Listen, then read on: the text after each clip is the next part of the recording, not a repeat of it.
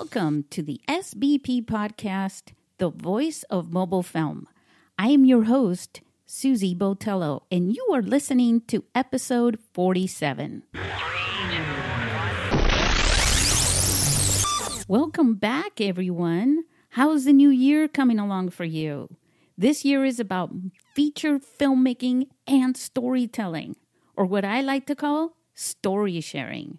Because you know, you can tell a great story to people around you, but if you're going to make a story into a film, then you gotta share that, right? Preferably with the whole world.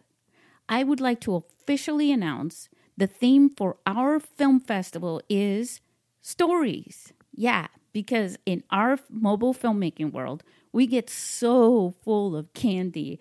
I mean, toys. I am talking about all that gear that you see online, all those apps, all that gear. Oh my God, right? But let's take a step back. Before the apps and the gear came along, there were people making films using cell phones and smartphones without all that stuff. Actually, not even full HD.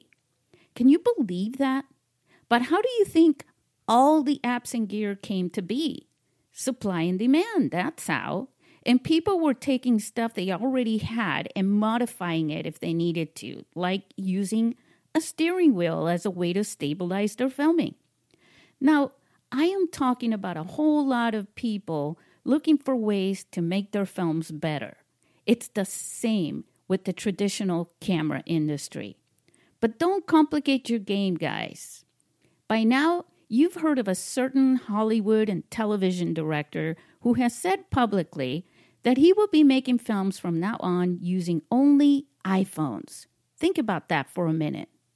He has access to all sorts of professional gear, including cameras and funding, but he decided to get off the big cruise ship and hop into your little boat. My point is that you can use the apps and the gear to share your story and help your story out, but not the other way around. Your story is not going to get better because you use that stuff. The apps make the visuals and the audio gets better when you're using all that stuff, and so does the gear. But if you forget to tell a good story, then you know what people will say about your video or film, right? They'll say it was a great quality film or footage, but not much else. They won't be going to bed rolling your story around in their head. They won't be inspired by a good message that may impact the rest of their lives. I'll give you an example. You've all heard about The Walking Dead, right? It's a television series. Do you talk about the quality of resolution, the sound quality, the aesthetics of the film or the TV show, or that they shot it with specific cameras? Do you know how many people are into that stuff other than filmmakers and industry people? Nobody. Everyone is talking about the storyline. Oh my God, Rick. Oh my God, Carl, the characters. Oh my God, they have a dog now. Oh my God. And they go to sleep after watching the latest episode, tossing, guess what? The story around in their minds. So if you're serious about mobile filmmaking, you got to remember your story. Some of you are going to kill me, I know. But most of what you hear is that you cannot make a good mobile film without this app or that gear. But it's really just how we talk. We know, we all know, that if you cannot wrap your film around a great story, that only you can tell in this way or that way, it's just not going to be a great film. No matter how much funding or anything, it just won't. And remember, you can tell a story in many different ways. Romeo and Juliet is the same story as Titanic. Remember all of this. And then come to San Diego on April 27th and 28th this year to meet some pretty awesome storytellers and watch some great films that were all shot with mobile phones, just like what you have access to. in your hand or in your pocket. This is why we make a big deal in our film festival that the films are shot with mobile phones. Not because that's what matters, but because we want you to know that you can do it too. We want everyone in the world to realize that you don't need fancy cameras and you don't need to be intimidated by complicated cameras and processes. So that brings me to our guest, Stephen Palmer Peterson. Because one way to get deep into a story is to take time to actually do that. I mean, grab someone's attention with a story and take them along a path for a while in a way that makes them forget about how much time is going by. Pull them into a story where they are the protagonist and bring them inside a world that they have never experienced before, or at least in the way that you have created the experience. That is one of the powerful impacts of a feature length film. Steve's film is going to be a part of the Mobile Feature Film Competition at the International Mobile Film Festival this year in San Diego. You can meet Steve in person and watch his film. I think you will really enjoy getting to know Steve and learn some things about his film and what making a feature length film was like for him. So come on and join our conversation now.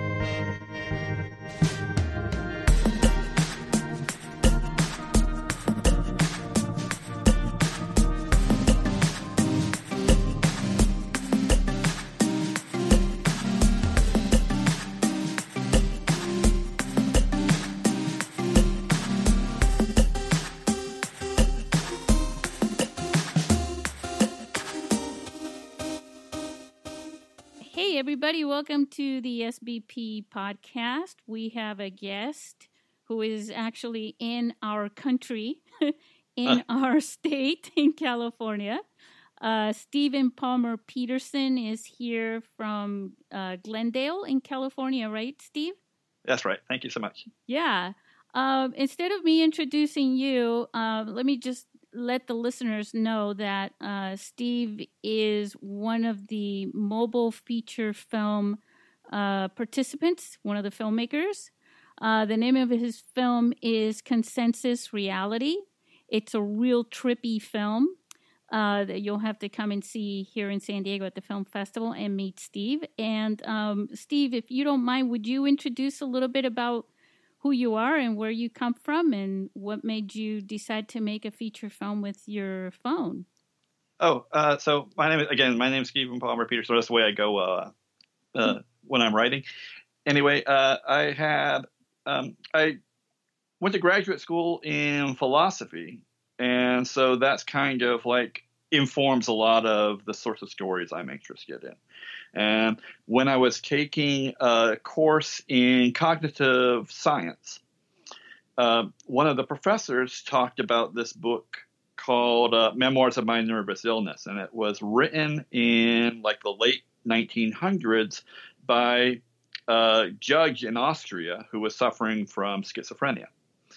Mm-hmm. And uh, they of course don't have any med- they didn't have any medication back then. So when this guy's writing, or in this book that he's writing, he's telling you exactly you know his experiences as a schizophrenic, and he's a very smart man. He's like I think oh um, comparatively he'd be like a Supreme Court justice in the United States, but he was in Austria, wow. and in fact um, Sigmund Freud had read the book and. He never met the guy, but he did read the book, and that helped inform some of his own psychological theories.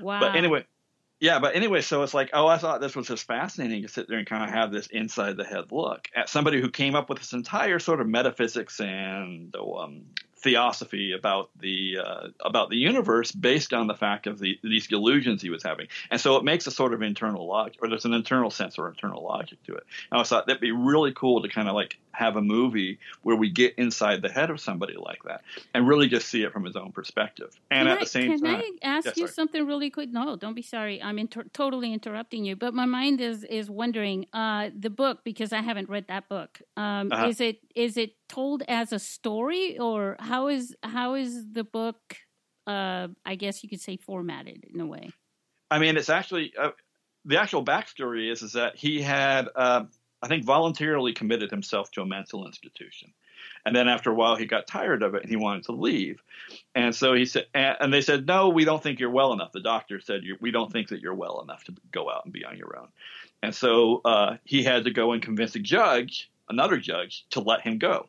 And so he said, "All right, well, I'll tell you what. I'm going to write down all my experiences and you know what I believe and what's going on, basically a journal. Mm-hmm. And when I show you what's really going on, you'll realize I am completely sane and let me go.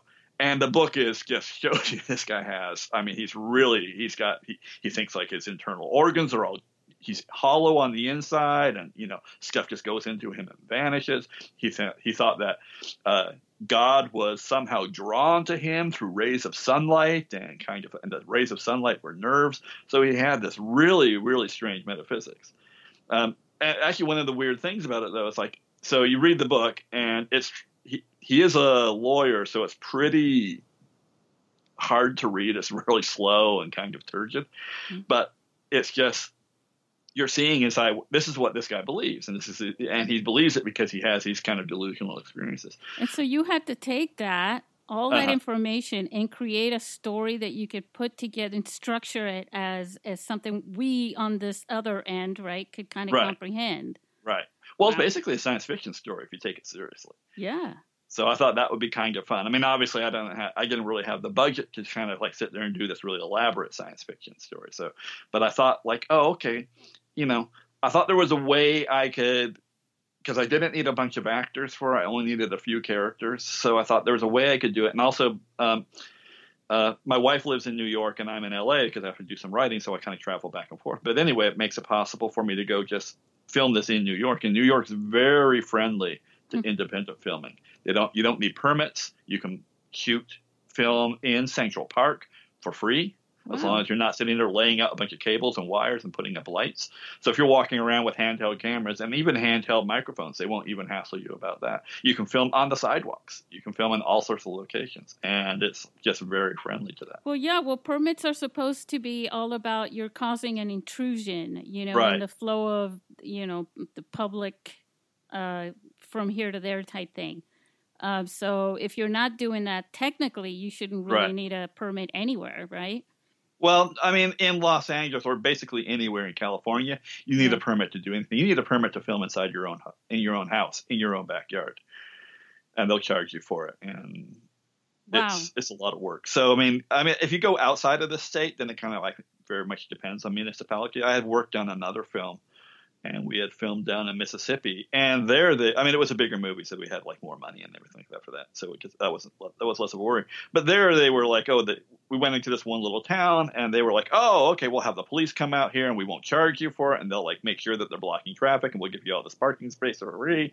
And it was just like, you know, they were so tickled to have a film crew inside in, in the town that they were just very generous with us. But shooting in California is you know you can kind of sneak around and get a lot of shots, but technically speaking, you're breaking the law. Hmm.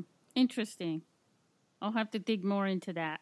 right. Yeah. yeah. I, it might be different in San Diego. I mean, I'm talking about the Los Angeles area, and obviously, Los Angeles area, there's so much kind of TV money floating around, so everybody sort of has this expectation that this is how I make a little extra cash. Right. Right. Yeah. It could be. It could be because uh, I know I've worked on several films here. I've worked on I worked on a film in Big Bear. Uh, I know we needed permits there, but right. in, in, San Diego, uh, if you're filming out in the rural areas with where there's houses and things like that, uh, you just call the sheriff and let your neighbors know that you're filming. Okay. That way so they can nice. all run skill saws and weed whackers. Right, right, right, right, right. right. I know. but yeah, go ahead and keep going. This is interesting.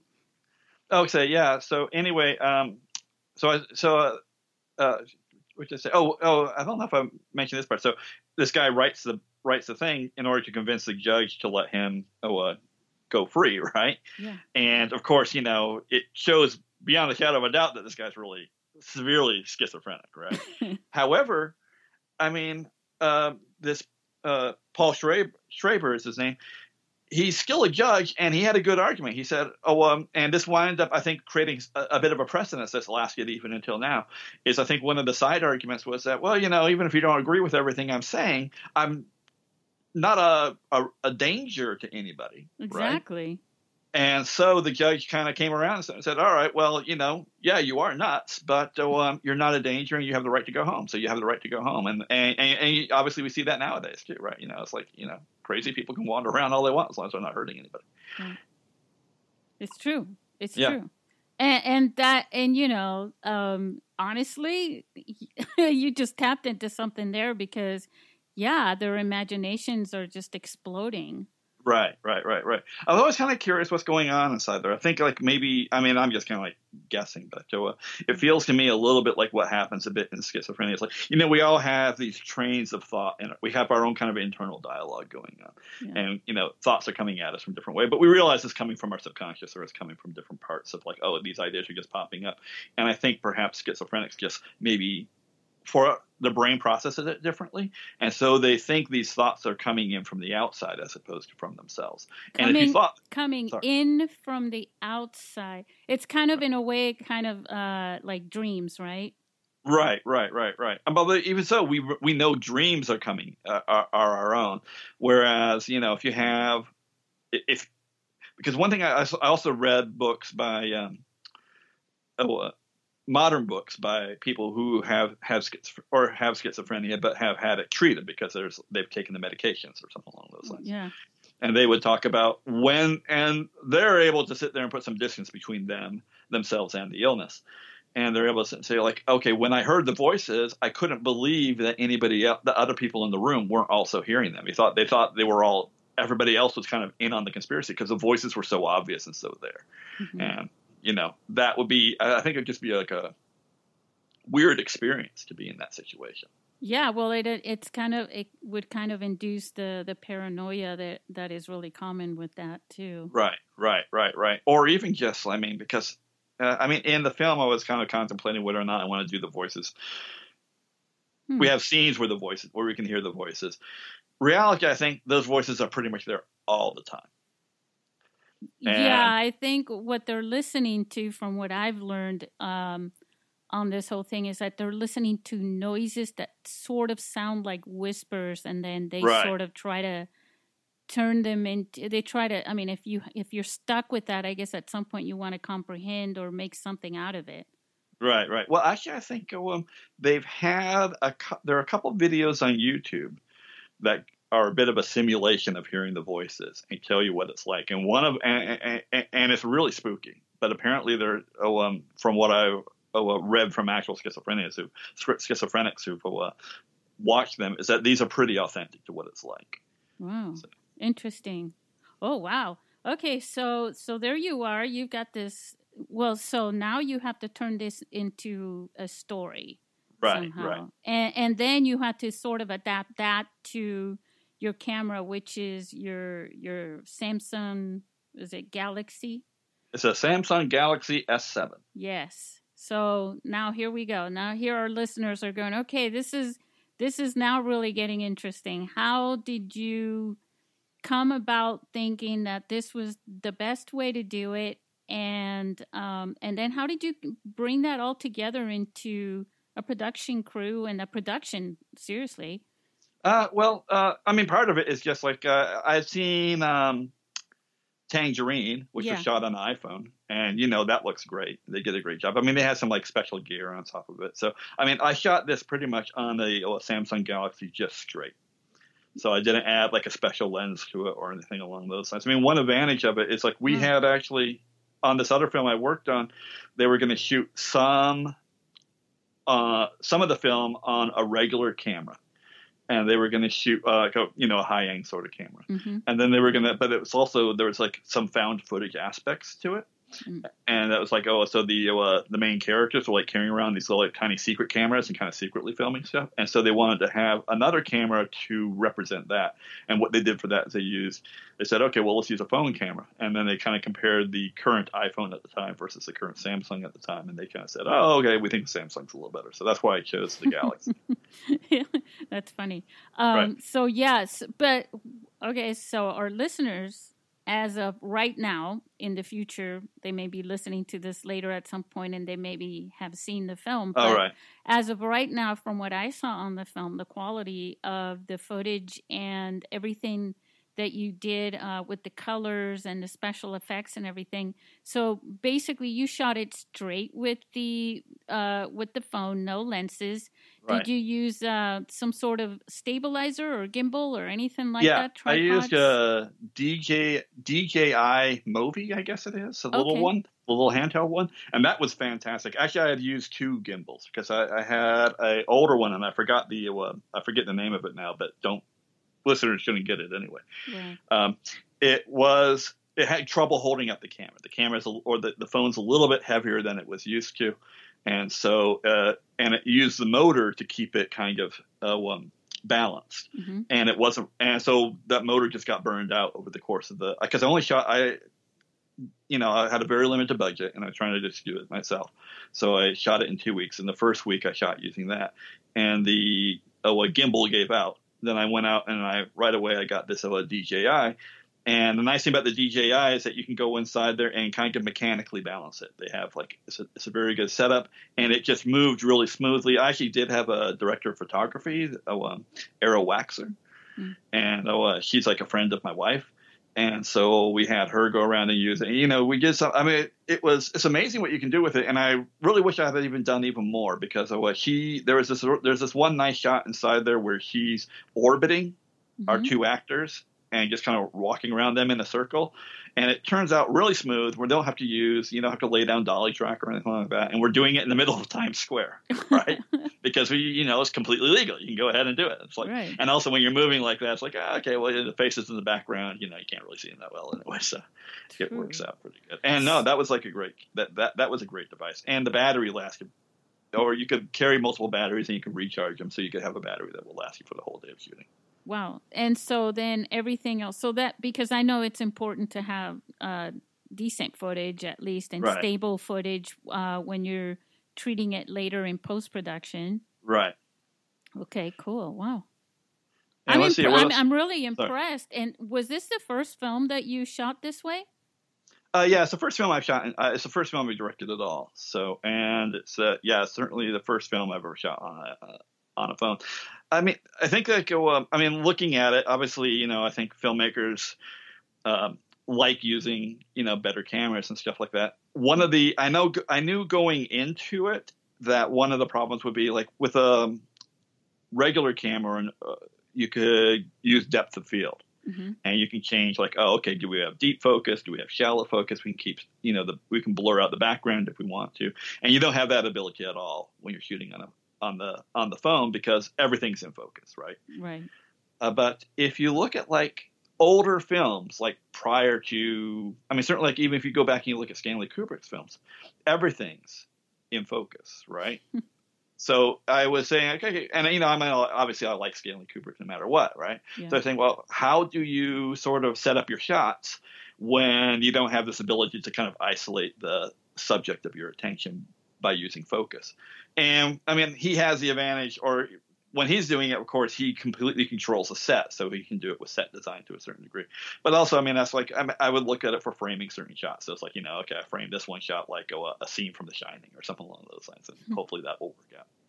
So you're basically um, working around the camera that you have, but your your Right. focus is more. I think it almost forces you to focus more on the storytelling aspect and how to Right. film that to to enhance the story because it Right. did. In the end, it really did have an effect on the story. I think uh, from from the perspectives and things like that, and the angles that that you used in the in film. Well, one of the nice things is when you are doing this, and also when you're kind of shooting a small film like this, is that I I spent an awful lot of time location scouting because you know I'm, I could spend you know a month in New York just walking around the city, and I did that, and so I went and I scouted all the locations, and I don't need to pay for the locations, so I can use any location that looks good. And moreover, when I was doing my um, shot listing for it, what I would do is while I'm looking at you know, if I'm going to Central Park and there there's this one location where you're underneath this sort of tile mosaic roof and everything along those lines, and I could take the I could use the camera I'm going to be using to shoot the film, I could take a photograph and I say, okay, here's going to be one shot. And then I can go over to this other location and say, okay, here's going to be an angle and here's going to be the other angle. So this is the way I'm going to shoot my coverage. So, you know, you can't do that. I mean, I haven't done that on, I'm mostly a writer, but on the other films I'm working on, you know, you show up on set and you figure out what, how you're going to shoot it right? Mm, you're I able see. to plan a lot more because, well, for one thing, you're using locations that you're able to kind of like go ahead and just choose the locations ahead of time, but also because you have the actual camera that you're using, you can kind of do it right there. Exactly. You don't have to simulate it and then find out later that doesn't work. Right. Exactly. Yeah. Yeah. Yeah. Oh, that's pretty interesting. You hear that, guys? Talking to our listeners. yeah. Uh, yeah, that's that's really cool. And so, also, you on. Let's talk a little bit. Might be a little bit of a segue there uh, for the, your set design. Basically, even though these were places you could shoot for free, they're all over New York and everything. Right. Um, you were very choosy. Yeah, yeah, yeah. So I mean, for set design, it is basically found sets. So I'm not going inside. There's only like there's only one interior, I think, yeah. in the entire. Well, I mean, there's a couple. There's also the interior. I mean, it was really lucky. Um, the Oculus, which is just below the New World Trade Center, there's a large subway station slash uh, PATH station. And that's oh, there's a couple scenes inside there where you see it looks like the inside of this giant rib cage, right? Mm, yeah and that had just opened up when I shot this movie. So uh, originally, I had planned to shoot those scenes in Grand Central Station because that's going to be where uh, the main character Mason meets his uh, former fiance, and they kind of have a little reunion. Um, but then once I saw the Oculus and I saw this sort of unique look it has. I said, okay, well, I want to shoot there. Well, that's probably not. I mean, I that's the one. Those were one of the shots I stole. Walk inside there, and it's like, okay, so I don't have any. I can't record any audio inside there. But you know, it's New York. Everybody's walking around with cameras all the time, and if you're walking around with a little handheld camera something like that, nobody will bother you. So we just went yeah. inside there and we shot that stuff regardless. Well, yeah, and especially with a phone.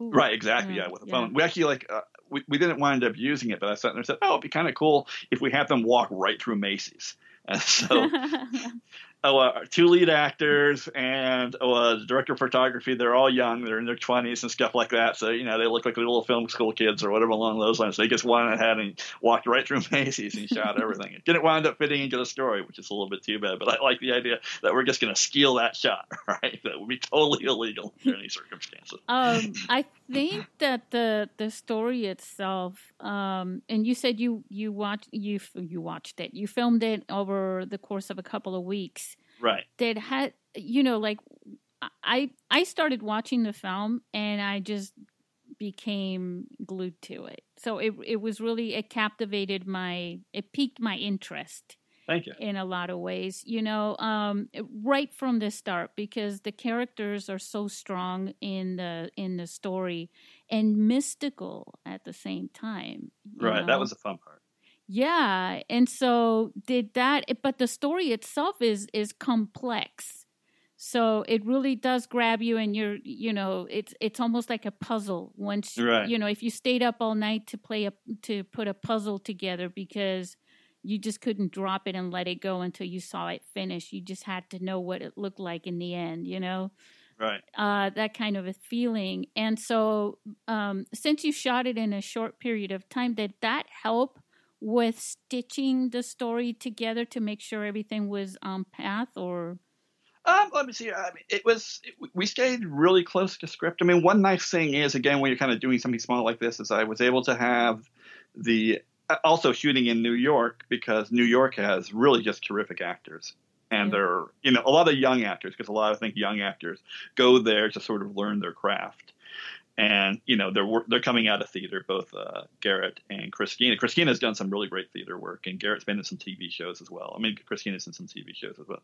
But um, so they're oh, they were able to come in and we can do a reading and then get a sense for the lines. And, you know, they'll tell me when I'm going overboard with some of my dialogue, which I did. But they also, you know, I thought one time when I was going overboard, Garrett came inside. I said, no, I love it. Let's stick with it, right? Because this is the way this guy's got to be, right?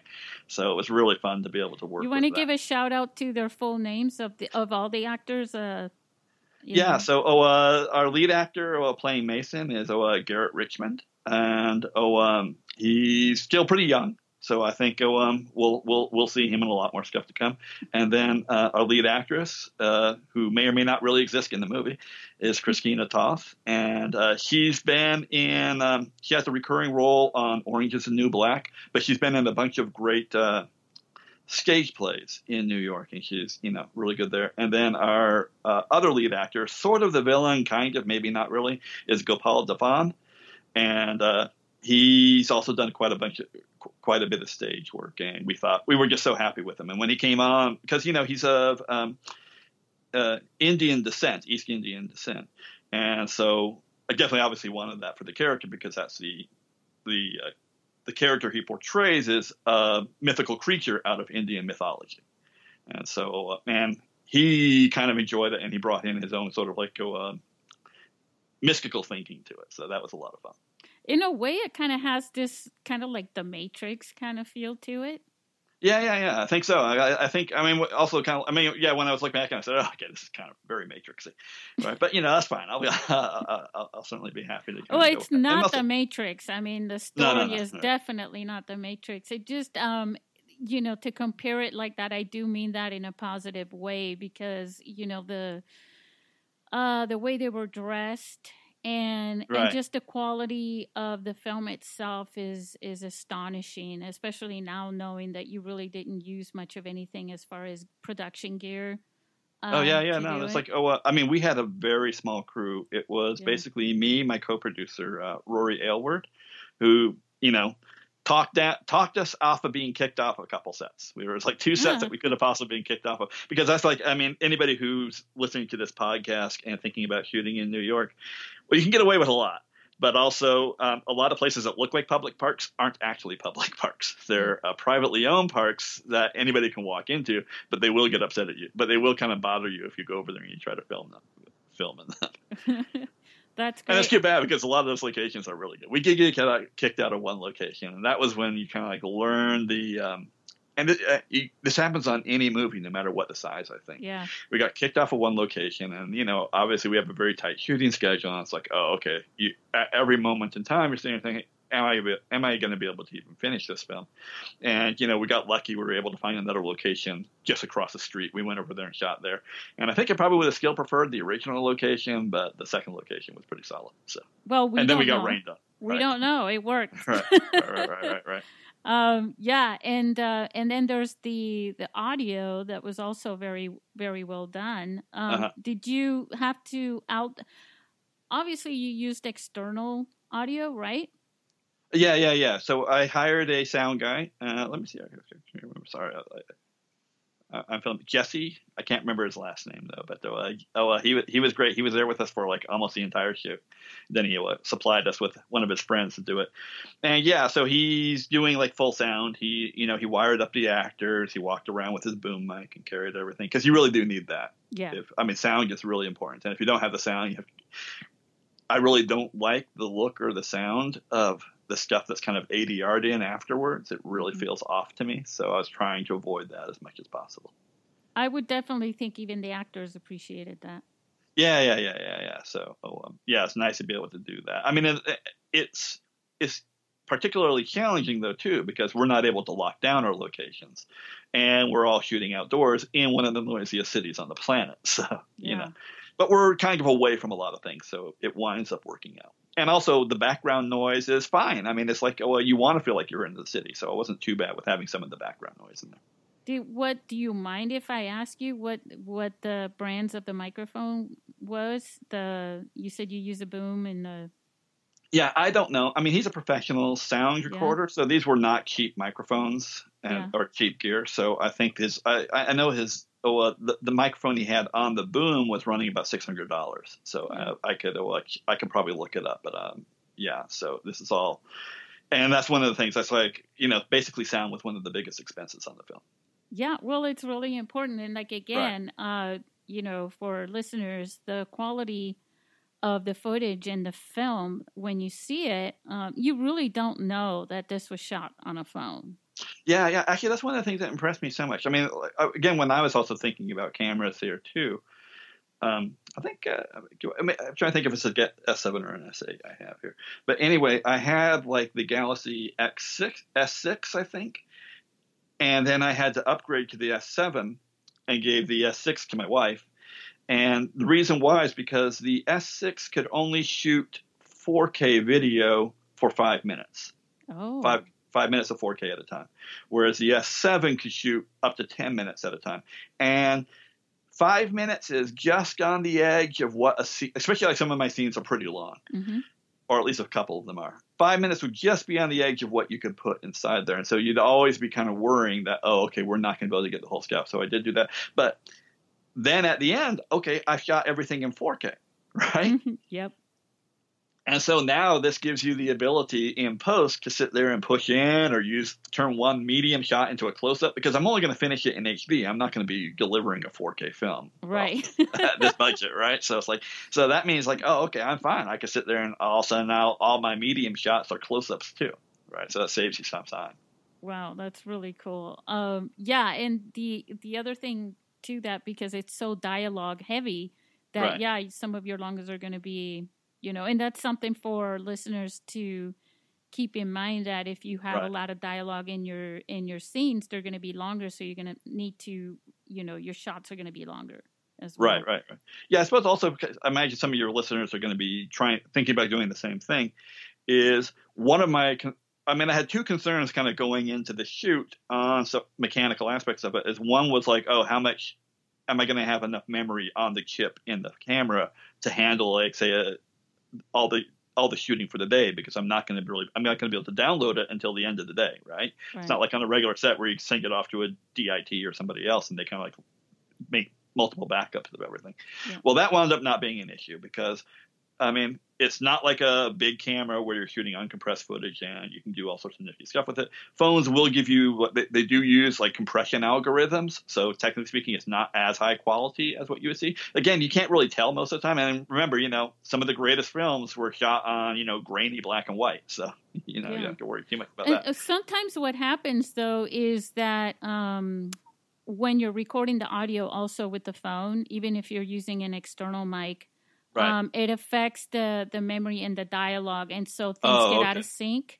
oh, but- right, right, right, right. But you were using external audio, so I would think that that helped a bit too, so that you couldn't really notice any difference, anyways. Right, right, right. I mean, I would just, I just did like any normal, like what you do on a on a on a bigger film shoot. You know, we had the we had the clapper sticks, Right. and then I use whatever that software is to um oh, uh, sync the uh, sync the external audio with the. I mean, the, you still need the uh, phone's audio to hit the, hear the click, right? Right, and then right. create your automatic sync.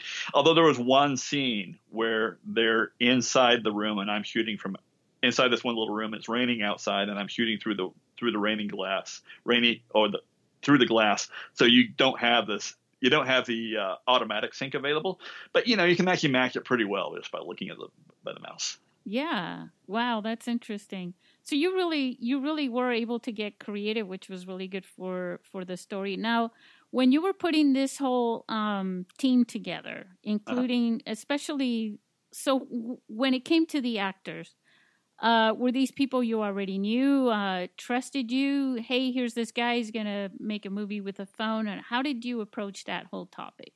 Uh, pretty much every single one of the actors, I went through. Um, what's the name of it? I went through casting on it. So I didn't do backstage. I did the uh, Screen Actors Guild Hmm. has a website, I believe, that you can kind of use. And you can go inside there, you post your, and it's free. You go ahead, you post your breakdown for your movie. And again, because it's New York, you have thousands and thousands of actors there.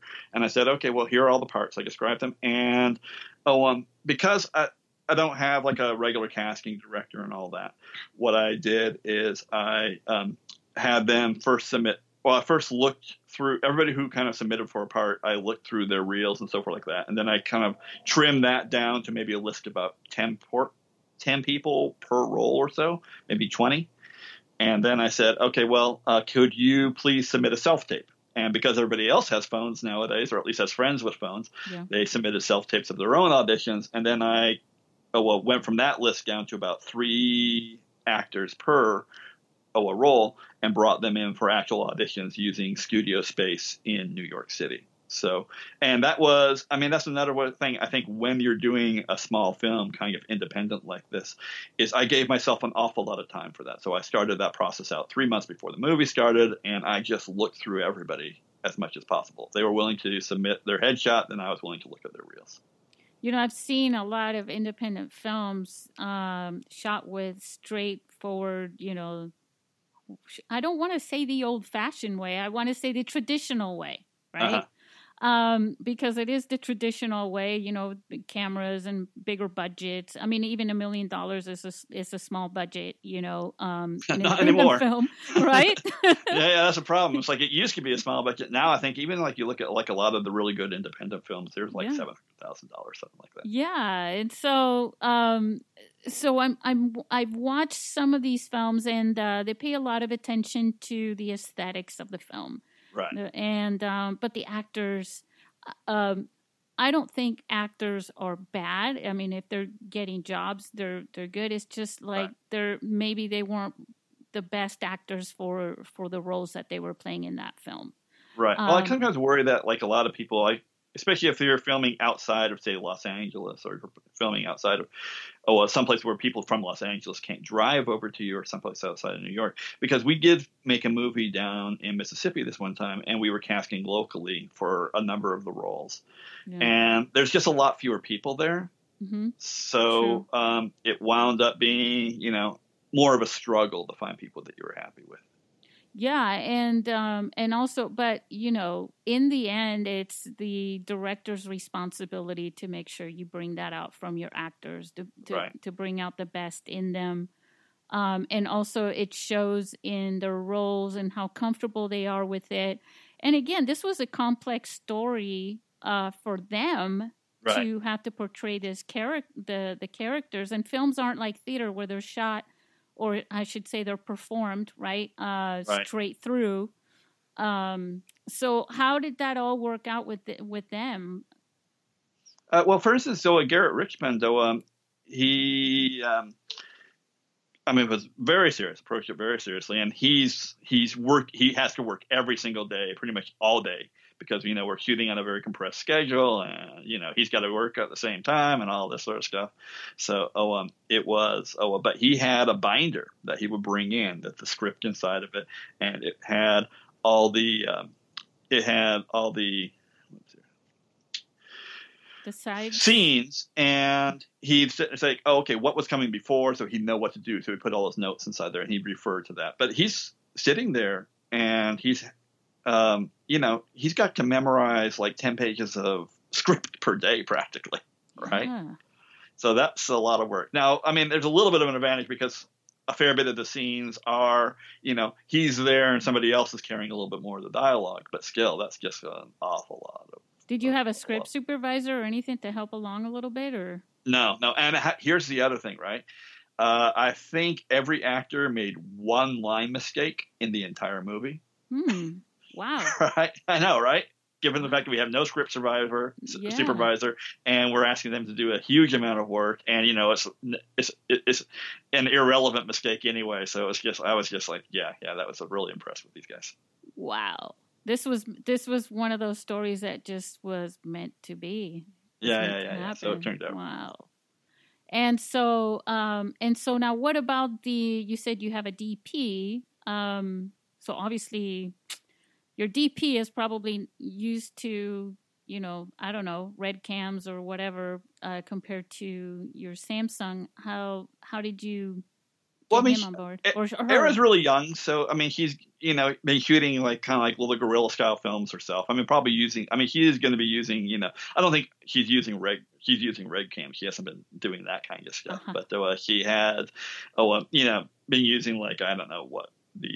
Uh, like a Sony or something like that, like a like a consumer camera that you would but would have a lens on it. But even so, I mean, he just knew what I mean. We, everybody knew what they were doing inside there, and so it's like it's kind of like just framing the shot. And also, I mean, this is like the other advantage I think really of the um, shooting on the phone. And again, something that would have been nice is that you can do moving shots really easily, especially when you have a, a stabilizer. And it would have been I don't think this story was right for it or would have been fit, but to sit there and kind of do more stuff where I'm handing the camera through windows or something along those lines and passing it through doorways and moving up and down and things because mm-hmm. it's really light. It's not like a, uh, even like when you're on a, a Steadicam rig, which is like a guy's like hooked up into you know powered armor or something along those lines, you can just move this camera around however you see fit, and that would be fun to experiment with. I think. Oh, definitely the the cinematography tricks that you could do with that is is really impressive. Um, so okay, so you've got your you've got everything shot right, and then you go into post. And did you get any surprises there? Uh, I'm trying to think if there's any big surprises in post. Not really. I mean, it's a long process. I'm not an editor, but I had to edit it myself because I, you know, I'm not. I can't afford to pay somebody for six months of this. Okay. Uh, but you know, the footage is easier to work with probably because it's compressed. Mm-hmm. So you don't really need as powerful a computer, and there's so much you can do now. I'm just using Adobe Creative Suite. So I just load everything up into there, and I kind of go through there and like assemble everything and figure out how uh, how this works. And the amount of stuff that you can do, the, visual effects that you can just kind of do yourself in the After Effects are really kind of like, oh, there's a lot of like really cool stuff. And obviously, you know, I'm keeping that um, trimmed down a little bit, so it's like, okay, I want to make it look I want to do something that I think I can make look right. Although you do need to do a little bit of planning. There are a couple splits you know kind of pseudo split screen or split screen shots I go inside there. So those are ones where you do the really simple method where you put the camera on a tripod and then you kind of like you know shoot the scene twice. Well, there was some effects there that kind of reminded me of like Instagram or something. Right. You know, as well. Um, I think it was closer to the end when they're doing that thing going through the tunnels and everything. Right, right, right, right, right. Uh, what what was um? Did you do that also with Adobe After Effects or? Yeah, yeah, that's, I, I did with Adobe After Effects. There's actually one thing I'm trying to remember the name of it. There's this uh, app on your phone that turns a photograph into an art, like mm. a painting. Yeah. And there's something that does, and it says, "Oh, we'll give you, we'll, it'll turn your photograph and make it look like it's painted by Van Gogh or it's painted by somebody else, right?" Yeah. And I thought that, like, a friend of mine showed me that and said, "Oh, that'd be really cool to do for like one thing." right? Yeah. so there's this one scene where uh, Garrett is uh, kind of like he starts to go really crazy after he's seen his uh, ex-wife or his ex-fiance, right? Mm-hmm. And he's running through the streets, and everything seems to be going wild around him.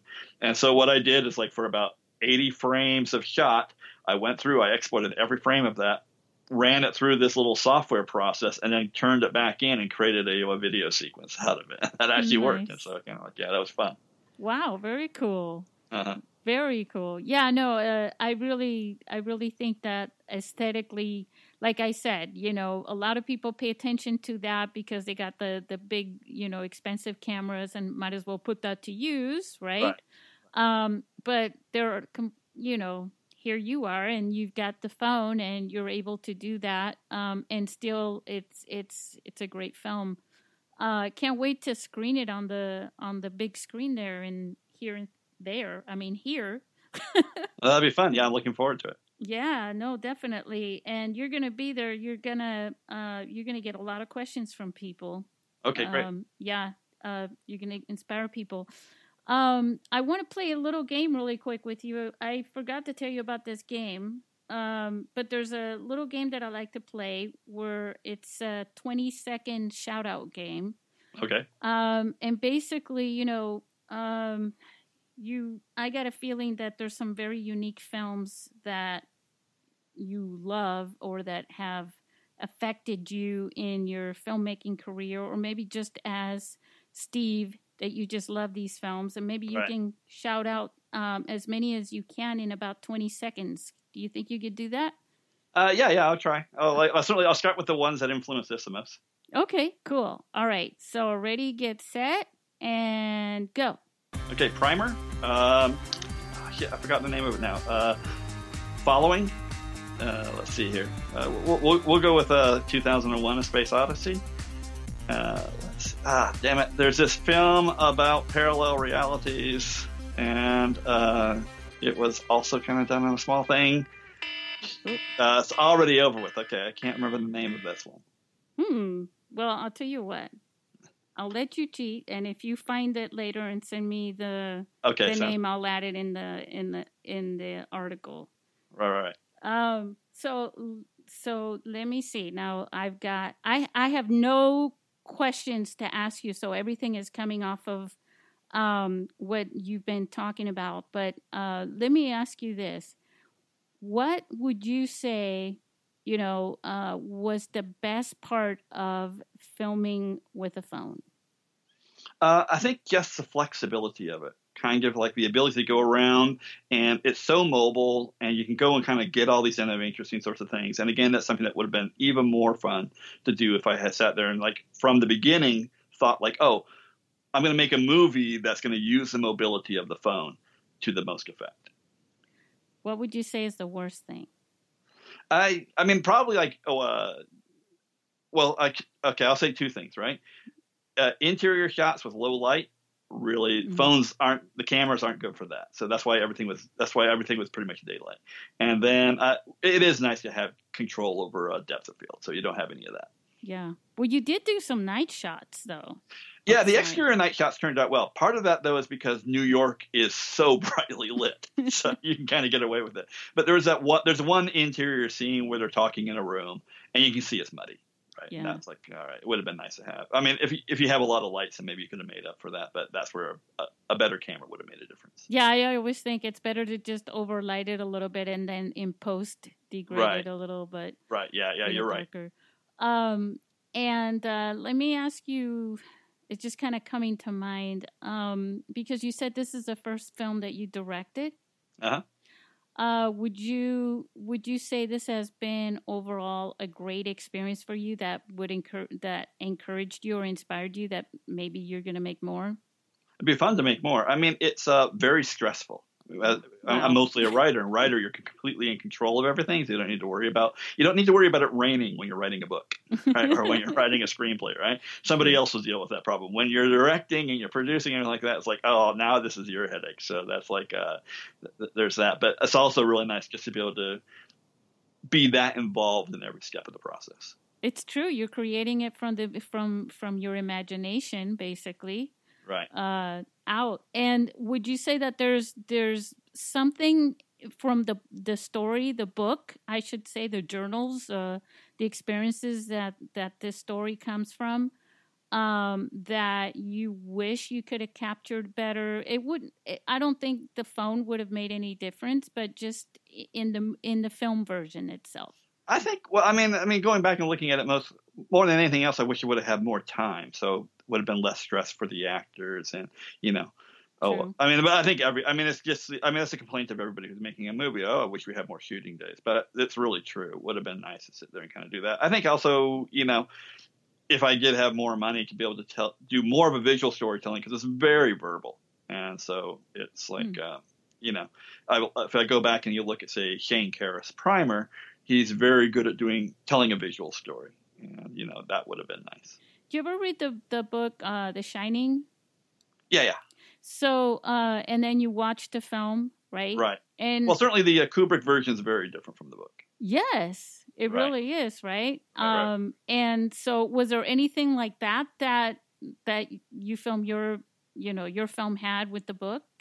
Oh no, well, well, for one thing, my oh, it's inspired by the uh, book, but it had to be very different because um, sh- oh, uh, the guy in Memoirs of My Nervous Illness is a you know 19th century judge, so his sort of mystical thinking and so forth like that is very centered in that kind of a environment. And i needed to make it i wanted to make it something like oh okay what would a modern day sort of person especially like a new yorker kind of come up with for their delusions? And so it winds up being kind of more new agey it's kind of theosophy and we're talking about you know indian mythology and stuff like that. So i uh, I had to change all that stuff for my story, and also because that's kind of stuff I thought would be kind of more cool.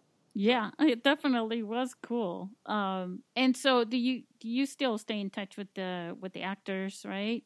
Yeah, yeah, yeah. Uh-huh. Yeah.